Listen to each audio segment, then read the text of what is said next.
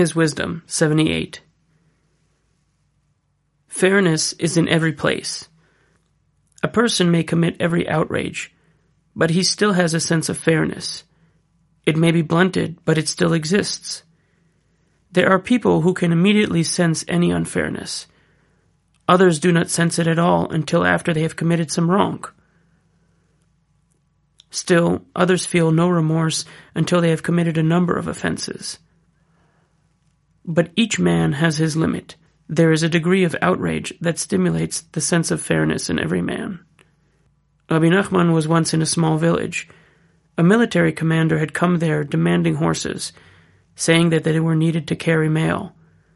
The villagers bribed him to leave them in peace. They kept their horses, and the officer had some easy money.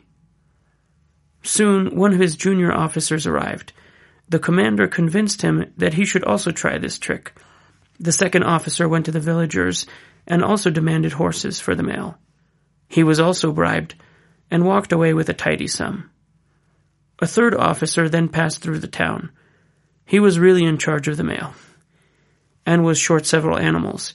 He actually needed the horses and would not be satisfied with a bribe. A village chief went and pleaded before the commander. The people had already paid two bribes, but would still have their horses taken. At this point, even the commander recognized the unfairness of the situation.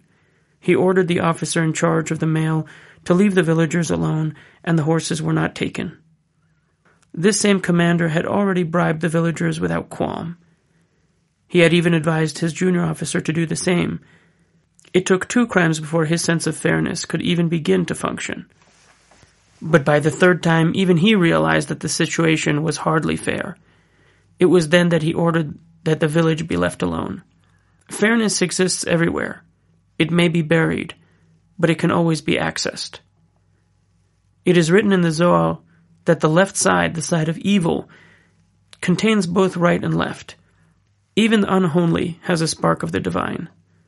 The left side has a right, even though its right may not even reach the left side of holiness.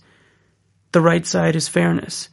It even exists on the other side but on the other side, righteousness and fairness begin very late, even after the fairness of the left side of holiness. Understand this.